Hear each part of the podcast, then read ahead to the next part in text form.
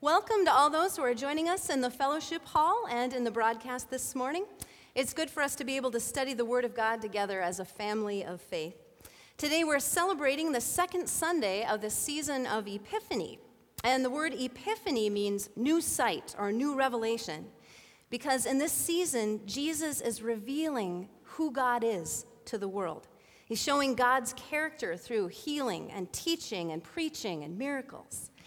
And we just celebrated Christmas, Jesus' birth, and on December 30th, we talked about how 8 days after his birth, Jesus was recognized as the infant Messiah by Simeon and Anna in the temple. And last Sunday, the first day of Epiphany, we talked about the visit of the Magi, showing that in Jesus, God was doing something for all of the world. But by this week, in our text today, Jesus is already 30 years old, and his baptism marks the beginning of his public ministry. But before we get there, have you ever wondered what happened in Jesus' life in those years in between? We have only one story of Jesus' childhood in the scriptures, of Jesus going to the temple with Mary and Joseph at age 12. And Jesus mistakenly gets left behind, and Mary and Joseph search and find him eventually in the temple. And Jesus' answer to them in Luke 2 is this: "Why were you searching for me?" he asked. "Didn't you know I had to be in my Father's house?" But they did not understand what he was saying to them. Then he went down to Nazareth with them and was obedient to them. But his mother treasured all these things in her heart, and Jesus grew in wisdom and stature and in favor with God and man. In these in-between years, Scripture tells us Jesus was growing. And what does that mean? I want to talk about this today because I think it can be really hard for us to see in our own lives somehow how God works in what seems to be just ordinary life. The big celebrations of Christmas and New Year's, they're over now. Now it's just January. So how is God at work now? And that answer can sometimes be easier to see in someone else's life. So I want to ask that question, looking at what God was doing in Jesus in these in-between years. We can guess that in this time, as a boy around age 12 or younger, Jesus would have been apprenticed to learn the trade of carpentry, working with Joseph to support the family. And somewhere between ages 12 and 30, we stop hearing references to Joseph, and many scholars assume that that means that Joseph died somewhere in that time. And if that was the case, as the oldest son of the family in those years, Jesus would most likely be occupied with providing for his widowed mother and his half-brothers and sisters. It's even possible that he apprenticed some of his own half-brothers into the trade of carpentry. So how was God working in Jesus in those seemingly ordinary days of village life? How were they part of what Jesus came to do? Well, first of all, those years prepared him physically. In that time and place, if you were a carpenter, you needed to be strong. If you've seen pictures of the Nazareth region, you know that it's not like Minnesota. Carpenters often needed to walk long distances to find and to collect the wood that they needed. And once they'd gathered the material and brought it back home, there were no power tools. It took strength to cut and to carve and to shape it for sale. In those years, Jesus would have gained strength and discipline that he would need to endure 3 years of constant journeying by foot from town to town, long hours of teaching and healing and miracle working with very little rest. He would have had the calluses that came from hard work and the discipline needed to follow through.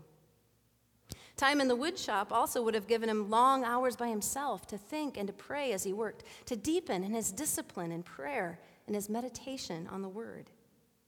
Those ordinary years of living life also prepared him for his calling in other ways. Did you ever notice that most of the parables and examples that Jesus used to convey God's truths to the world came from everyday examples of village life? The kingdom of God is like yeast that a woman worked through bread until it rose. The kingdom of God is like a shepherd who goes after a lost sheep until he finds it. The kingdom of God is like wheat growing among weeds that will not be separated until the final harvest. Jesus is speaking to people who know what it's like to knead the dough or to shepherd the sheep or who worry about the impact of the weeds on the wheat. This is Emmanuel, God with us, God immersed in human life, the Messiah, fully human, fully divine, telling us something about God and how he operates that's even more true than the most obviously fundamental realities of daily life. You see, God knows what he's doing. Those 18 years of Jesus' life between the story of the boy in the temple and Jesus' baptismal commissioning at 30 were not wasted years. They were crucial ones. These years show us how our God is present and working in ways we might not even recognize in our daily lives. If God worked that subtly to bring growth in Jesus, to train him up for his calling in the world, why would he not also be at work that way in you and in me? In other words, if God doesn't seem to be doing dramatic things in your life right now, that doesn't mean he's not doing something important. I want to invite you at this season of your life to ask God, Lord, what are you teaching me right now? What is it that you want to show me about you in my life right now? And he will show you if you listen. And I think there's another thing we should notice about the gap between ages 12 and 30. Scripture shows us that for at least 18 years before his public ministry began, Jesus knew that he was the Son of God. When Joseph and Mary came looking for him as a boy, he said to them, "Did you not know I'd be in my Father's house?" That tells us it wasn't because Jesus didn't know that he was the Messiah that he didn't immediately step into that role. It was because he was obediently waiting on his Father's go-ahead, the commissioning of the Holy Spirit. So what does that tell us? There are seasons of God's timing for us in our lives too. Jesus' example shows us that we are called to live our lives not by what we think best, but by listening for God's leading. There are all kinds of good things we could do in the world, but God doesn't call us personally to do every single one of them at all times. Instead, when Jesus calls his disciples, he says to them, "Follow me." He calls them to focus in on what he is doing at that moment and imitate it. And why does Jesus call disciples this way? Because that's how he lived in relationship with God, his Father. The Gospels show us very clearly that Jesus lived dependent on God's leading. Jesus says in John 12:49, "For I did not speak on my own, but the Father who sent me commanded me to say all that I have spoken." See, Jesus was obedient to the leading of God, his Father, to the point that he could say in John 14, "If you really know me, you will know my Father as well. From now on, you do know him and have seen him." And again in John 14:8, "Anyone who has seen me has seen the Father. How can you say, 'Show us the Father'? Don't you believe that I am in the Father and the Father is in me? The words I say to you, I do not speak on my own authority. Rather, it is the Father living in me who is doing his work." The Christian life, the Christ-like life, is an intentional obedience and humbleness before God. And sometimes that means bold action. And sometimes it means living as Jesus did for so many years, as Romans 12:18 also instructs us. He worked hard, he lived quietly and at peace with everyone, as far as it depended on him. And because Jesus was living life this way, I have to think that the revelation of Jesus as the Messiah at his baptism must have come as a complete surprise to a lot of people. To put it mildly, they just didn't know he had it in him. Isn't that the carpenter's son? That's why this moment of Jesus' baptism is such an epiphany, a revelation. The four Gospels, Matthew, Mark, Luke, and John, all tell the story of Jesus' baptism, and they each have a slightly different angle on the telling, like different facets of a diamond. Some of them emphasize the crowd's reaction. Some emphasize God's clear claim of Jesus. Some emphasize John the Baptist's reaction. But I think the way the Gospel of Luke tells it underlines more than any of the other Gospels the surprise of how Jesus just seems to come out of nowhere. He emerges from among the people. When John the Baptist appeared on the scene, the people were really wondering if this was the time the Messiah would be revealed. John did his job well. Huge crowds went down to the Jordan to be baptized as a sign of repentance. They didn't want to miss what was going to happen. But it seems until God himself draws their attention to it, they all do. John is baptizing people left and right. The crowds are pressing in, and the gospel writer Luke says, When all the people were being baptized, Jesus was baptized too. And as he was praying, wait a minute, what just happened? Among the crowds of people, the masses of humanity going down to the water, loud and messy and live, was Jesus. Just one more in the assembly line, dunked and dipped and set to the side. As John talks about one more powerful than himself who will come, there he stands right among them, praying, the young carpenter from Nazareth. And this is where we hit the Trinitarian moment. The obedient Son, in prayer with God his Father, finally receives the commissioning, the go-ahead of the Holy Spirit. The Holy Spirit descends on him bodily in the form of a dove, and as all eyes turn to him, a voice rings out, "You are my Son, the Beloved. With you I am well pleased." And suddenly everyone sees what God alone had always seen. And it's a shock. Even John the Baptist, the one whose job it was to recognize the Messiah, didn't see it until God the Father opened his eyes through the Holy Spirit. John says in John 1:31, "I myself did not know him, but the reason I came baptizing with water was that he might be revealed to Israel." Then John gave this testimony, "I saw the Spirit come down from heaven as a dove and remain on him.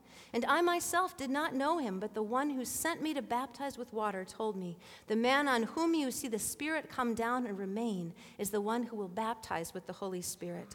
I have seen, and I testify that this is God's chosen one.'" Can you imagine?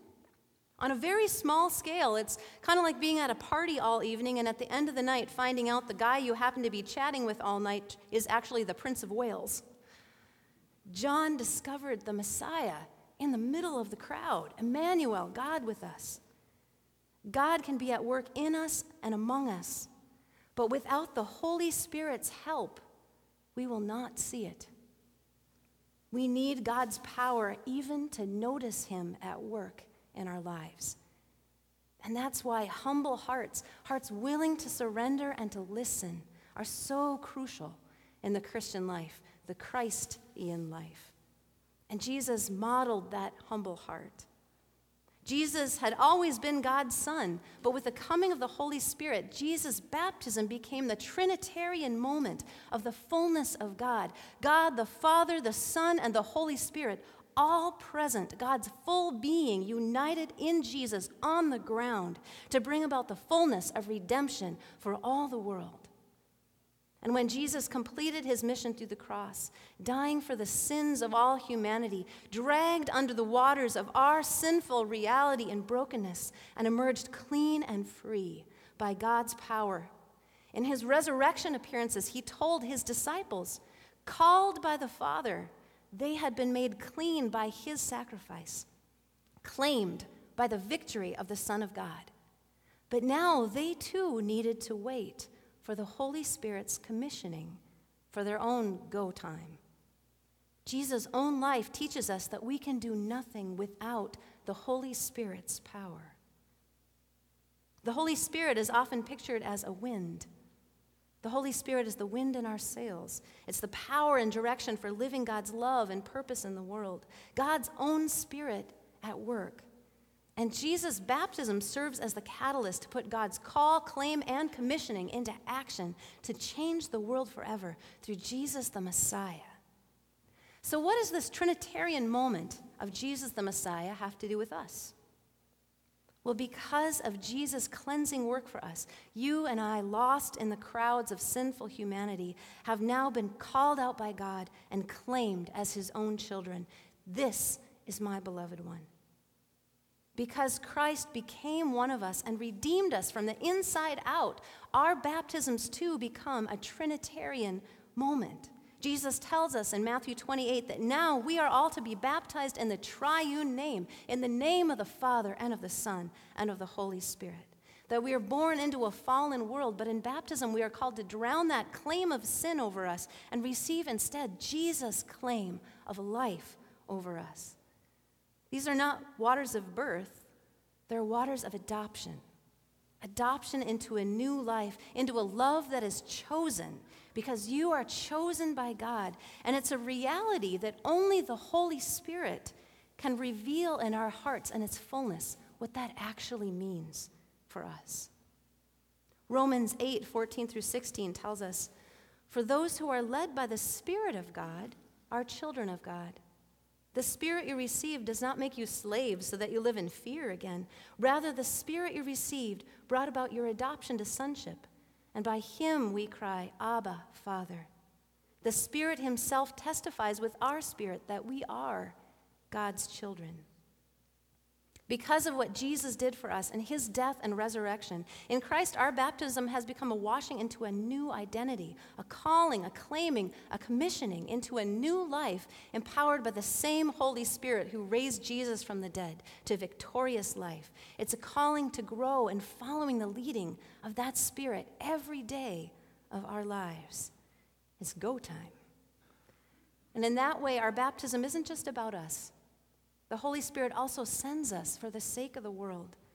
The purpose of our lives is to let God's light shine through us so that others may see his truth for them through his love in us. We are called to be lanterns of the Lord. And as Jesus, God's Son, lived his Father's will for the world and shared the power of the Holy Spirit, we too are called to shine.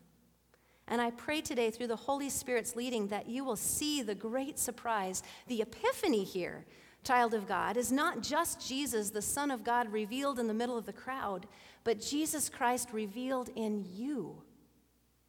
God has chosen you to be his light in the world. You are the one that he calls and sends. Baptized into the family, now the Holy Spirit commissions you to live out that truth that Jesus died and rose to give you. Learning to respond to the Holy Spirit's leading in your life. When we follow his leading consistent with God's word, God will use you and the opportunities he gives you in ordinary life to change the world too. And I mean that quite literally. If my grandmother's mother hadn't prayed out loud in Dutch at Ellis Island for God's help to get her family to South Dakota, only to be overheard by the one person who could help them.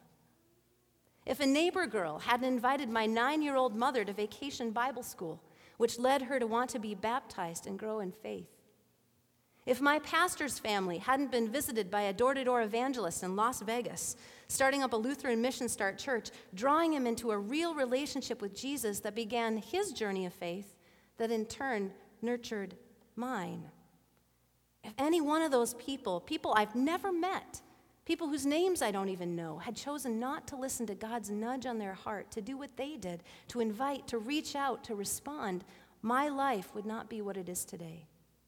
And that's how the Holy Spirit works. Through our ordinary life, he does extraordinary things. Jesus obediently lived into the calling he was given, and because he did, Titus tells us, he saved us, not because of righteous things we had done, but because of his mercy. He saved us through the washing of rebirth and renewal by the Holy Spirit, whom he poured out on us generously through Jesus Christ our Savior, so that having been justified by his grace, we might become heirs, having the hope of eternal life. You, beloved, are sent by the Holy Spirit of God, who is at work in your life. You are sent to live as children of the light in a dark world, that someone else may know through you how unexpectedly, how powerfully, how beautifully our God has reached out to claim every heart in Jesus Christ. God is still doing a new thing, but we can do nothing without his leading. So will you join me today in listening for his voice? Let's pray. Lord Jesus, we know that you have called us. We know that you've called us because we're here. That somewhere deep in our hearts we knew today that we needed to be here, to hear your word to us, to hear your voice at work in our lives. Lord, thank you for calling us to you. And Lord, thank you for claiming us as your own. Lord, when you died on the cross, you did that for all the world. You did that for our sins. And Lord, we pray that you would open our hearts to acknowledge humbly again, thank you, Lord, with deep gratitude, to acknowledge that what you did was for us, to claim us as yours forever. Lord, thank you for that gift. Thank you that it's personal and that it's true. And Lord, we know that you have also commissioned us. That in that truth, as your people, you commission us to live out your character in the world and to follow after you. And Lord, we pray that your Holy Spirit would come and fill this place, fill our hearts, knock on our hearts to show us the next steps, to nudge us, Lord, to know the depth of your love for us, to know what it means that we belong to you, to help us to live out that calling in the world. Empower us, show us how to shine your light. Lord, we wait upon you. All these things we pray in Jesus' name. Amen.